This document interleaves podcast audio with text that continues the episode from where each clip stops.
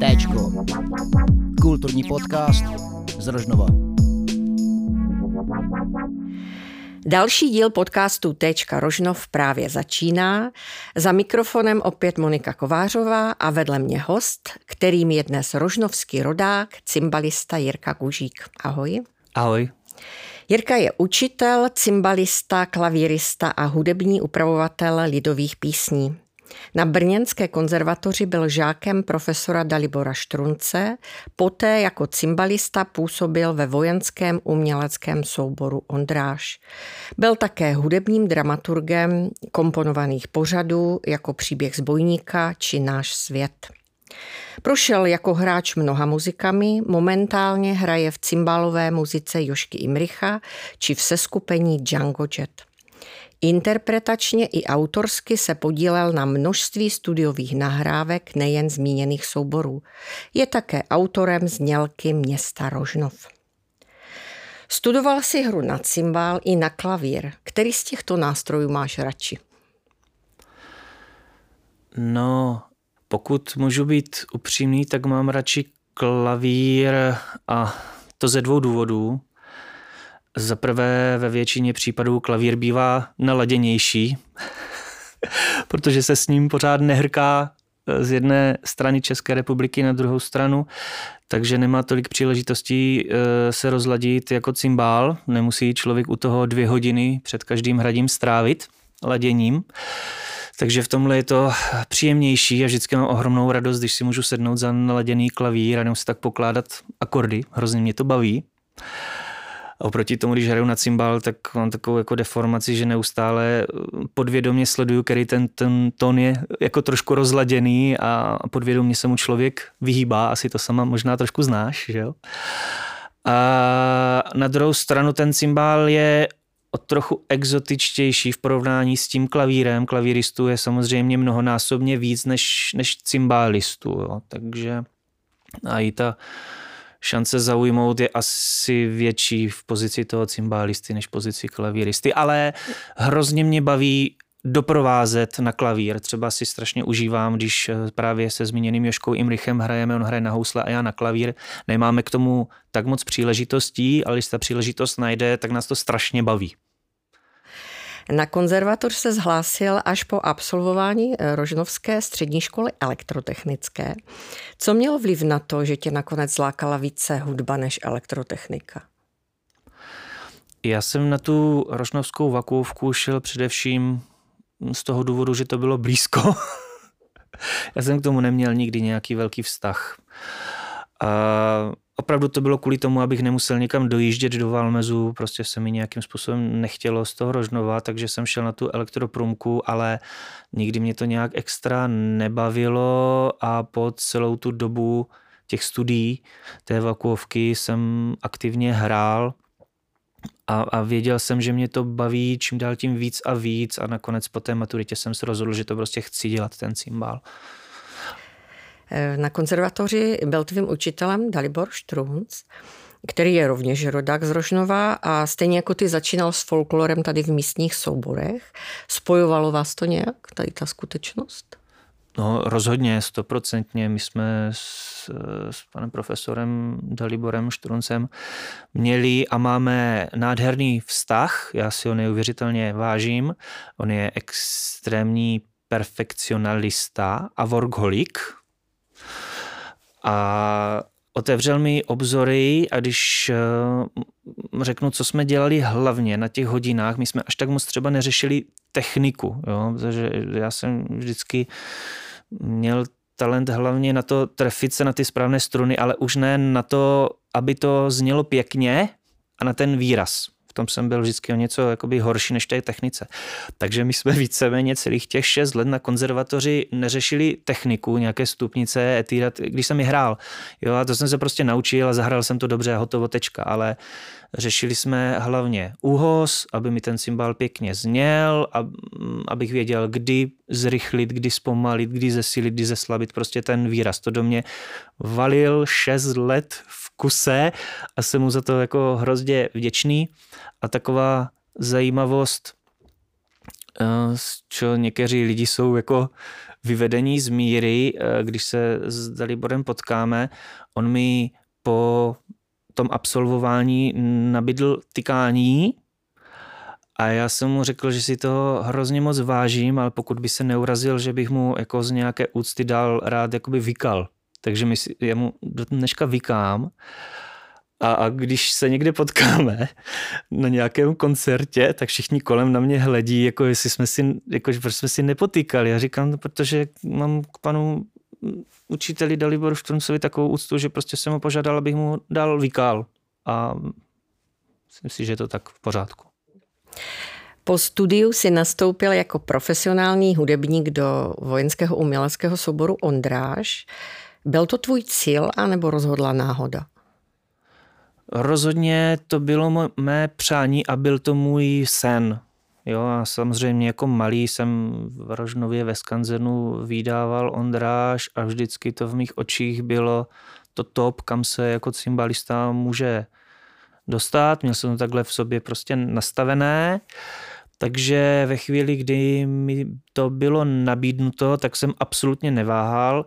Je pravda, že se to krylo se šestým ročníkem zároveň, souběžně, takže to bylo trošku náročnější, jako to všechno stíhat logisticky, kdy, kde, co.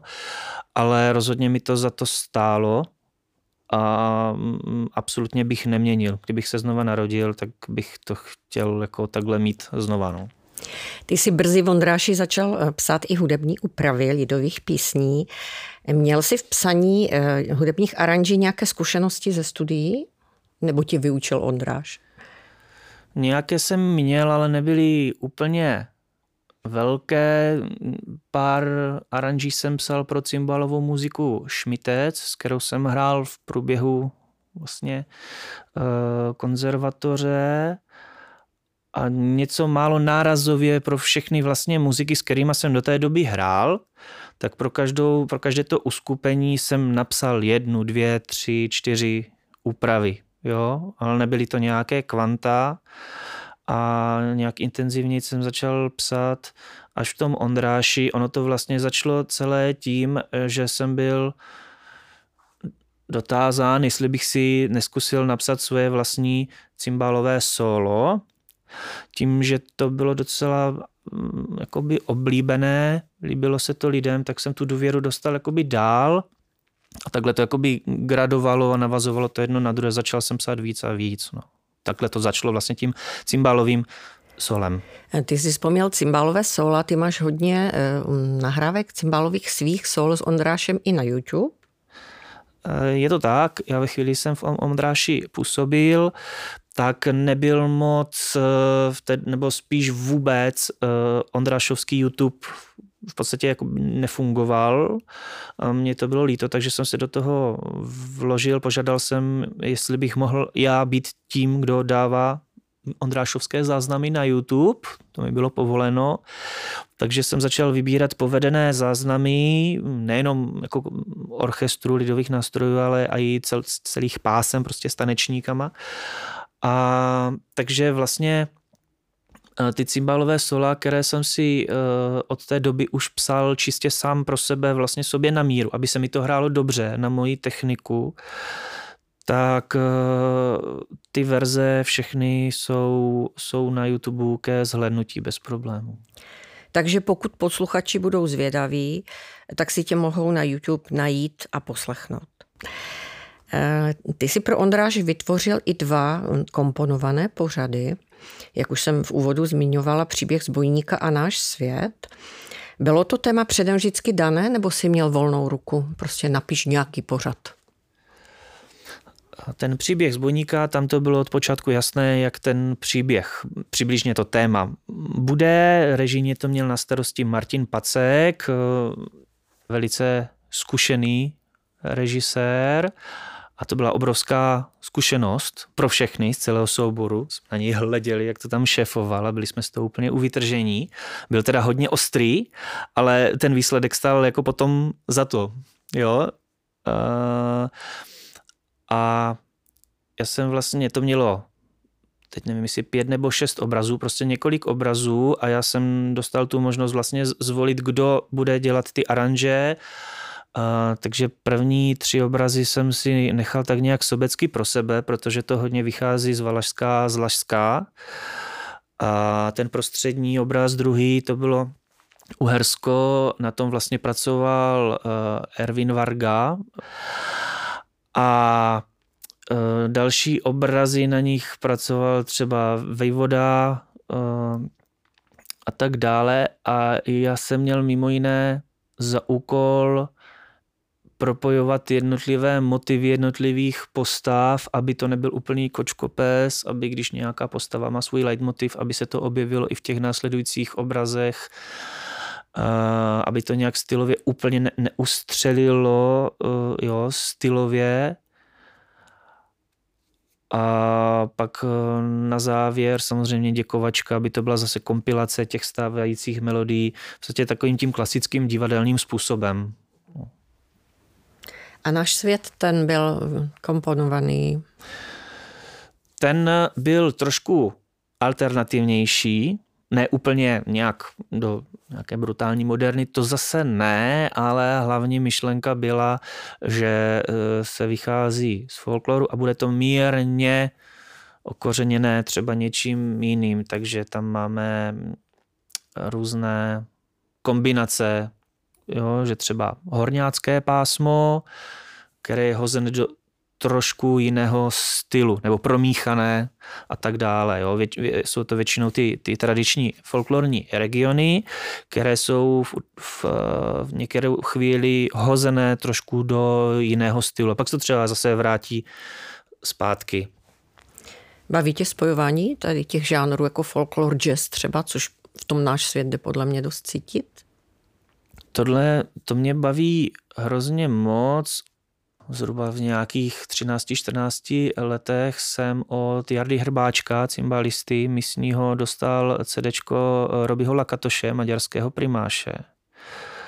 K tomu jsem dostal na Vánoce velké nahrávací sluchátka a celý rok jsem v podstatě nedělal téměř nic jiného, než jsem si poslouchal tady tohle album toho Robyho Lakatoše. On to tam strašně mixuje. Maďarský folklor, jazz, vážnou hudbu, a, ale ne tak, že by to jakoby úplně střídal za sebou, ale je to, jak když hodíte tyhle styly do pračky, vyperete je a vyplivnete ven. Jo? A ta syntéza je prostě kompaktní, není to teď je folklor, teď je jazz, nejsou tam ty ostré přechody, ale je to taková symbioza a tohle mě hrozně baví.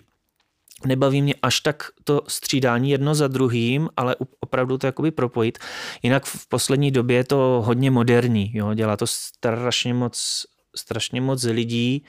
Někdo by mohl říct, že je to v současné době až třeba jakoby moc, jo? že každý se snaží dělat alternativní věci, ten folklor nějak jinak různě to předělávat a, a fúze a takové věci. Jo? Jsou názory, že už to možná i jakoby stačí, že nebylo na škodu se zase vrátit k tomu původnímu folkloru, že už je to přemodernizované, a že těch pokusů už je zbytečně moc, ale fakt, že mě to vždycky bavilo. No. Asi záleží hodně na vkusu, nesmí se to prostě přehnat, nesmí si to přepísknout. Chvilku si teď od povídání odpočineme a pustíme si jednu z mnoha tvých úprav pro Ondráš. Bude to píseň Ach, tá vojna z CD Ondrášovská svita. Poštorští pachoucí. Zlá novina na vás za richtárským stolem je tam rada o vás. O vás radu mají, že vás pochytá poštorští úřady na vojnu vás dají.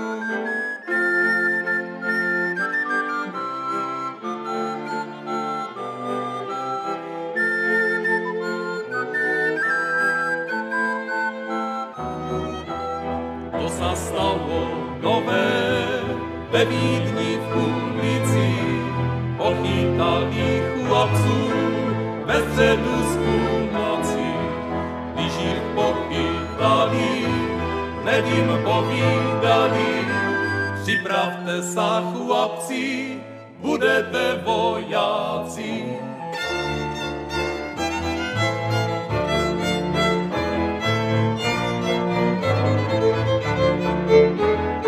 Poštorští pachouci na Dunaj se dali, na Dunaj se dali, rukama omili, slze jim padaly.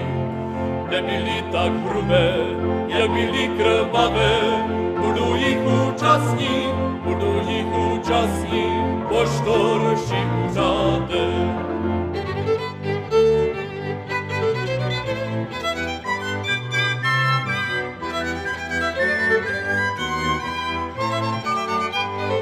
Jeden z nich neplakal, rychle on utěkal, šabličku si zebral, vyradní posekal, na svůj vyuvoval.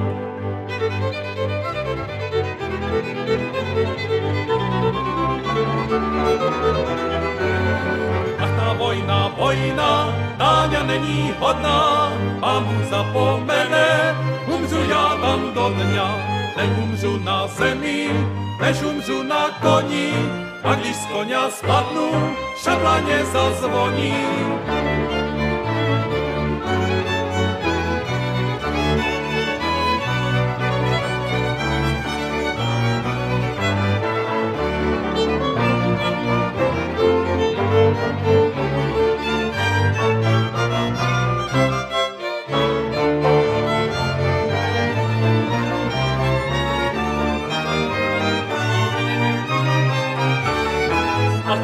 Ta vojna,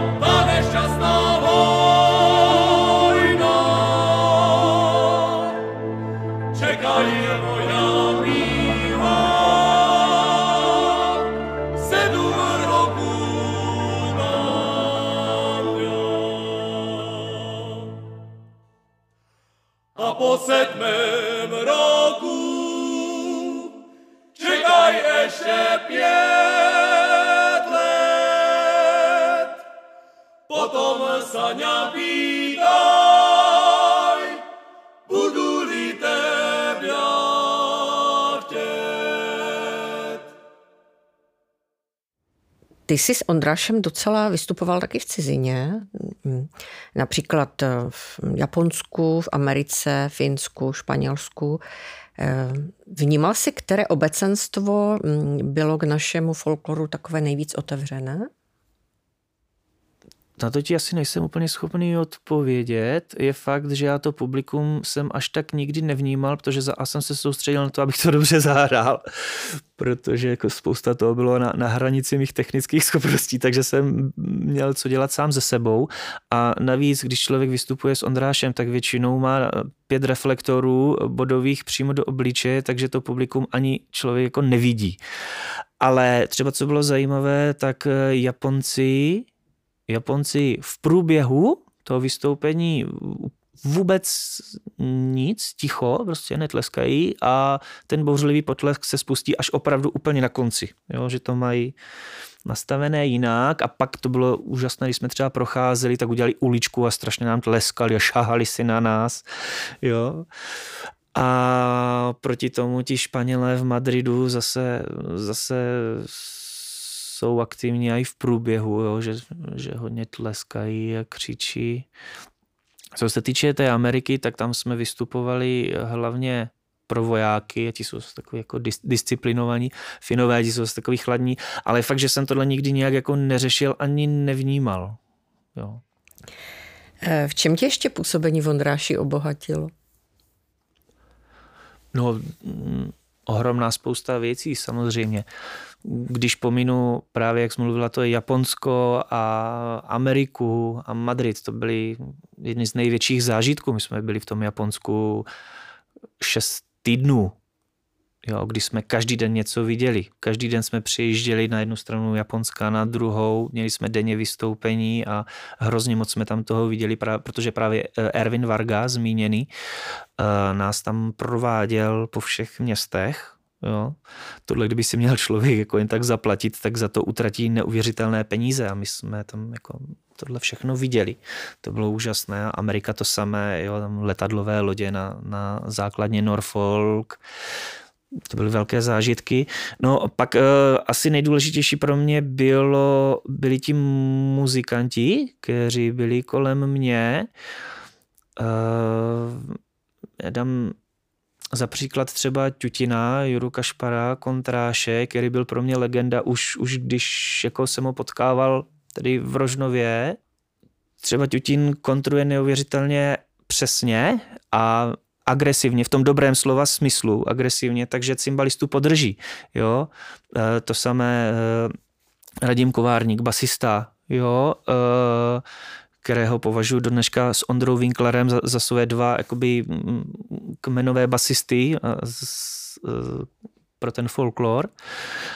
A mně se s nima hralo neuvěřitelně dobře, jo, protože jsem najednou vedle sebe měl, měl spotky, které to držely, nezrychlovali ani nespomalovali, to tempo, které se zašlo hrát, tak se prostě hrálo.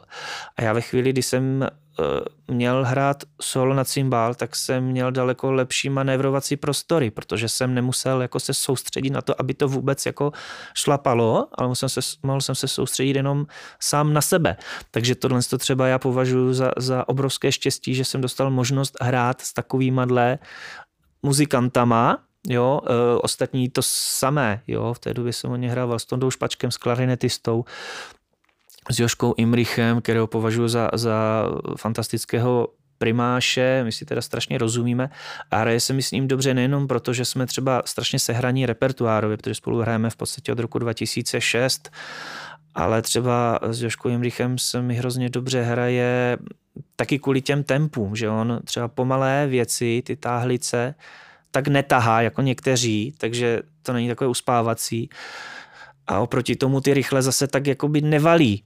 Jo? Takže člověk pak třeba stíhá jo, v těch, těch friškách, proto se mi s ním hraje dobře. Spousta primášů to má obráceně, že ty pomalé hraje tak, že lidi usínají a ty rychle hraje tak, že člověk jako si tam zamotá ruce. Jo. Takže ti muzikanti ti byli pro mě asi nejdůležitější. Pak samozřejmě jsem díky tomu získal možnost hrát s ohromným množstvím nebo doprovázet ohromné množství uh, velkých osobností. Jo? Dostal jsem možnost si zahrát prostě s Felixem Slováčkem, i třeba samozřejmě jako z toho folklorního prostředí, jako ty legendy typu Jarmila Šuláková a, a podobné, a i ze Slovenska, jo, Miroslav Dudík a další, bylo jich hodně, takže to byly obrovské zážitky a, a jsem za to hrozně vděčný, že jsem měl možnost si s nima zahrát. Pro soubor Radhošť si zpracoval lidový muzikál, který měl tady v Rožnově velký úspěch. E, ten muzikál se dokonce letos objeví v programu Strážnického festivalu. Chystáš něco dalšího? Teďka mám takové období, kdy toho mám hodně v zaměstnání. Za prvé a za druhé se hodně věnuju rodině, nebo chci se věnovat rodině, takže ani nemám nějakou jakoby, potřebu. To bylo tak intenzivní vlastně to aranžování, že mi to ani nějak teď v tuhle chvíli nechybí. A musím říct, že mi i trošku dochází invence, jo? protože když toho člověk napíše docela hodně, tak pak, aby to bylo nějakým způsobem originální a nápadité, aby se neopakoval pořád do kolečka, je docela jako těžké. Jo? Jsi autorem také znělky Města Rožnov. Ta je psaná pro místní beskidský dechový orchestr. Je pro tebe těžší psát pro dechový orchestr než pro cymbálovku? No je v tom obrovitánský rozdíl. Eh, já jsem vlastně první zkušenost eh, měl takovou, když v Ondráši se dělal vánoční pořád a potřebovala se narychlo nacvičit ještě jedna skladba, která by byla nějakým způsobem eh, artificiální, ne, ne úplně folklorní, tak za mnou přišli, přišlo vedení Ondráše, že by chtěli eh, z filmu Mise Gabrielu v hoboj. Jestli bych to rozaranžoval pro ten Ondrášovský 14 člený v podstatě jakoby komorní orchestr s, že jo, s dvěma cymbalama, dvěma klarinety. Takže, a že mají partituru. toho originální od Morikoneho k dispozici a že mi ji dají a abych to přearanžoval. Kam jasný, to mě baví takovéhle věci, jako není problém. A kdy to má být? No nejlépe do zítřka. No, aha. A tak jsem přišel domů, podíval jsem se na tu partituru a to byl opravdu jako symfonický orchestr, eh, jo, že tam třeba většina těch klíčových míst melodických byla psaná třeba v žestích, jo, něco v hornách, něco, něco v trumpetách a tak dále. A teď já jsem to začal nějak rozaranžovávat, přepisovat a až v tu chvíli mi došlo, jak jsem si sám sobě zavařil, že jo, protože lesní rohy in F, trumpety in B, klarinety taky in B, no hrůza, prostě úplně jiné ladění. Teď už jakoby vím, ale v té době jsem z toho byl vyoraný jak, jak myš. No, dodělal jsem to asi v pět ráno. Bylo to úplně, úplně uh, hororová zkušenost, protože to spěchalo. No a pak, když vlastně za mnou došel Tomáš Gross, uh, jestli bych tady tohle udělal, tak jsem poprosil Zdeňka Valu, jestli by mi poslal třeba nějaké Eh, rozepsané aranže od pana Studničky, abych z nich mohl nabrat trošku jakoby víc, víc zkušeností, do kterých jsem se podíval a nějak jsem se snažil pochopit ty zákonitosti, jak by to mělo fungovat, abych to nenapsal úplně blbě. A eh, ještě bych chtěl říct, že ten dechový orchestr je vlastně akorát částí té znělky, ono to začíná a končí smyčcovým kvartetem a cymbálem. Jo, protože prostě to spojení se mi líbilo, ten zvuk, mně se líbí smyčcový kvartet v kombinaci s cymbálem, a tak jsem to tam vlastně použil a oni pak vznikly vlastně e, dvě verze, jedna zkrácená a jedna plná, vlastně, která je i s tím smyčcovým kvartetem a cymbálem na začátku a na konci a uprostřed je ten dechový orchestr a pak je zkrácená verze, kde je vlastně jenom ten dechový orchestr. My si teď tu plnou verzi znělky města Rožnov pustíme.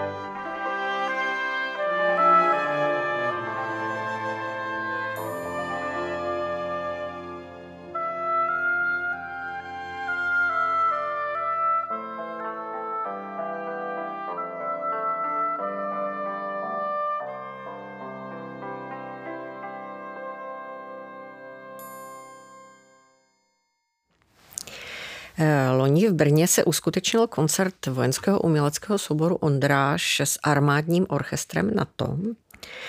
Jedna z písní, která na koncertě zazněla, získala letos na jaře speciální cenu Grand Prix Svetozára Stračinu, což je soutěž nejzajímavějších rozhlasových nahrávek hudebního folkloru.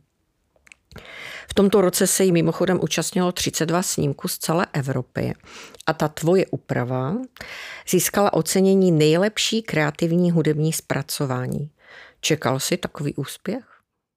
Když se rozhodlo, že Ondráš a Big Band na to budou mít společný koncert na Hvězdárně v Brně, tak se začalo přemýšlet, že by si na závěr něco měli asi zahrát jako teda dohromady, jak bývá zvykem, ale teďka co? Eh, takže by se měl, mělo něco vytvořit, tak mě Lukáš Bednařík oslovil, nechal mi docela dost volnou ruku. A jenom jsme se domluvili, že by bylo fajn tam použít ještě jako Lenku Merlinovou jako zpěvačku, že zpívá hrozně hezký, tak jsem přemýšlel, jak to vlastně skombinovat těch, těch variant. Přemýšlel jsem na spoustou variant a nakonec jsem to udělal tak, jak mě to nejvíc baví, že jak to začne, tak to i skončí a uprostřed něco temperamentnějšího. Jo. Já to tak dost často mám, že ty moje aranže třeba začínají nějak pomalu, pak to vygraduje a zase to na konci skončí. Takže mě napadlo, že by začínala paní Kamerlínová a stejně tak končila eh, a že by to bylo laděné právě do takového pseudo kvartetu, protože, protože mě to prostě baví, líbí se mi to. A na začátku teda eh, tím kvartetním stylem doprovází Ondrášovci ještě s příšnou flétnou tu Lenku Merlinovou eh, v té melodii Lásko bože lásko. Pak uprostřed se to tak nějak zvrtne do mm, Išel Macek do Malacek, a, a to už jsem využil právě ten big band na to ve spojení s tím Ondrášem a na konci se to zase vrátí zpátky do toho Lásko, bože lásko, ale už tam hraje i ten big band, takže takhle je ta forma. A jako mě vždycky lákalo jakoby psát, napsat něco pro big band, ale rozhodně s tím nemám žádné velké zkušenosti. Jo takže to pro mě bylo zase něco úplně nového. Ještě psát prostě pro, pro takové špičky, jako jsou prostě v tom Big Bandu, že jo, američani, a kteří to mají v krvi, tak to bylo pro mě docela hodně velká výzva. Na soutěži v rámci Mezinárodního festivalu cymbálu ve Valašském Meziříčí si získal několik ocenění. V roce 2017 se stal členem poroty této mezinárodní soutěže. Eh, máš tedy možnost srovnání, eh, jaký jsou cymbalisté dnešní doby oproti třeba před těmi 20 eh, lety? No, my každoročně, když se potkáme s kamarády ve Valmezu na té cymbalové soutěži, tak docela žasneme, že se to strašně posouvá vpřed. A to, z čeho jsme byli dřív v šoku, že někdo zvládnul, tak teď se bere jako poměrně standardní výkon. Jo? Takže to, tohle má eh, hodně stoupající tendenci. Je to taky, tím mám možnost, má srovnání, co ty děcka mají, jo, můžou mm, poslouchat svoje kolegy, nahrávky. My jsme, ne, že jsme mm, ty možnosti neměli, ale měli jsme je omezenější, jo, že jsme neměli takový rozhled, jako mají ty současné děti. Eh, kantoři se zlepšují, že jo, jsou čím dál tím víc a víc zkušení, jo, spousta z nich má školu v Budapešti, listovou akademii, takže to je další věc. Že ta erudice těch kantorů je čím dál tím větší. Ty kromě folkloru hraješ také v kapele Django Jet, která se zaměřuje na swing a francouzský gypsy jazz. Jak ses dostal k tomuto žánru? Hm. To je kapela, která je z velké části poskládána z bývalých folkloristů. Jo, ať už je to Maruška Gilbertová, zpěvačka, Jarda Panuš, basista, který je zároveň i cymbalista, Anetka Wirt, eh, s kterou jsme hrávali právě v cymbalové muzice Šmitec, když jsem byl na konzervatoři, taky původně folkloristka. Ono to vzniklo tak, že právě Anetka eh, se odstěhovala na nějakou dobu do Londýna a tam poznala tento styl, gypsy swingový. A když se pak vrátila zpátky do Brna, tak v tom chtěla pokračovat, takže si sezvala muzikanty, které tenhle styl baví a založila kapelu Django Jet. A já jsem to poměrně dlouho pozoroval tak povzdálí a vždycky se mi to líbilo a, a říkal jsem si, jak by mi to šlo nebo nešlo, kdybych to zkusil s nima hrát. A jednou jsem si pozval k sobě na zahradu na narozeniny, na 35. Tak mi hráli na zahradě.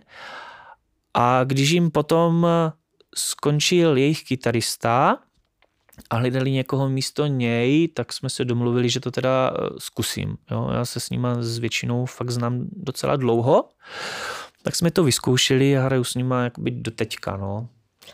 Folklor už dnes zazněl, tak je čas na změnu žánru. Poslechneme si skladbu Many Montan v provedení Django Jet. Nutno dodat, že jde o pracovní nahrávku z připravovaného CD. Música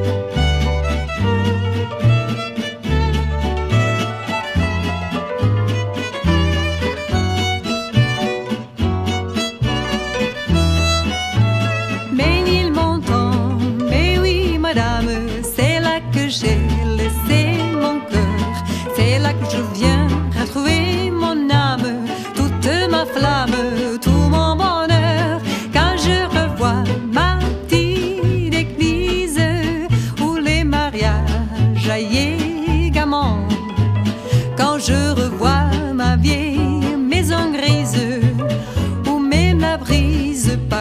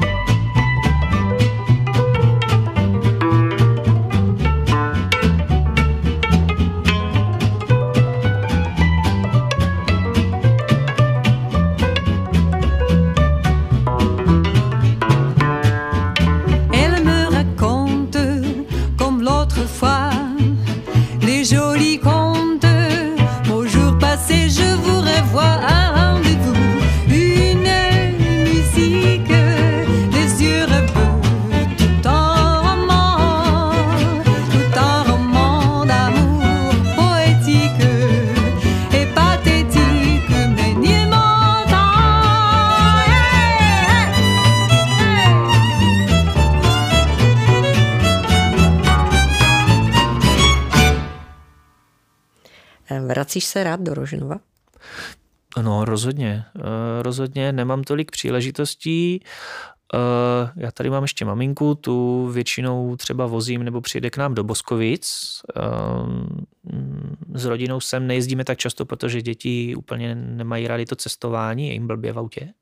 Takže častěji moje maminka jezdí do Boskovic, ale poslední dobou jsem si našel čas zajít na nějaké festivaly. Byl jsem teďka na Janošíkově Dukátu, ten jsem si užil a mám v plánu sem vždycky zajít prostě na ten festival. Na jaké hudební projekty se můžeme těšit v nejbližší době? Já, můj největší hudební projekt do budoucna jsou asi moje vlastní děti protože oni už jsou ve stavu, kdy začínají být poměrně použitelní. Mariánek, ten nejstarší, eh, dobře doprovází harmonicky na akordeon.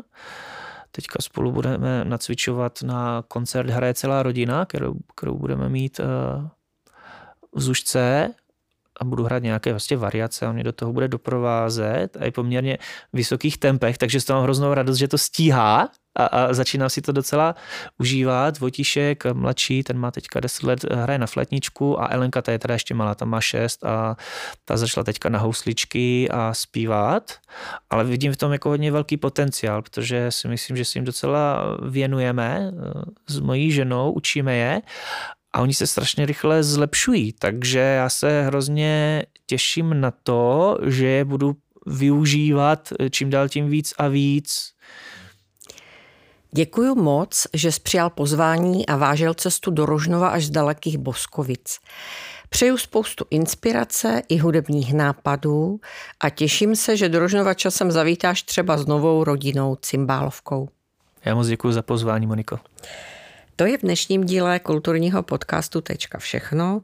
Budeme rádi, když zůstanete našimi příznivci. Krásné jaro z Vrátnice přeje Monika Kovářová.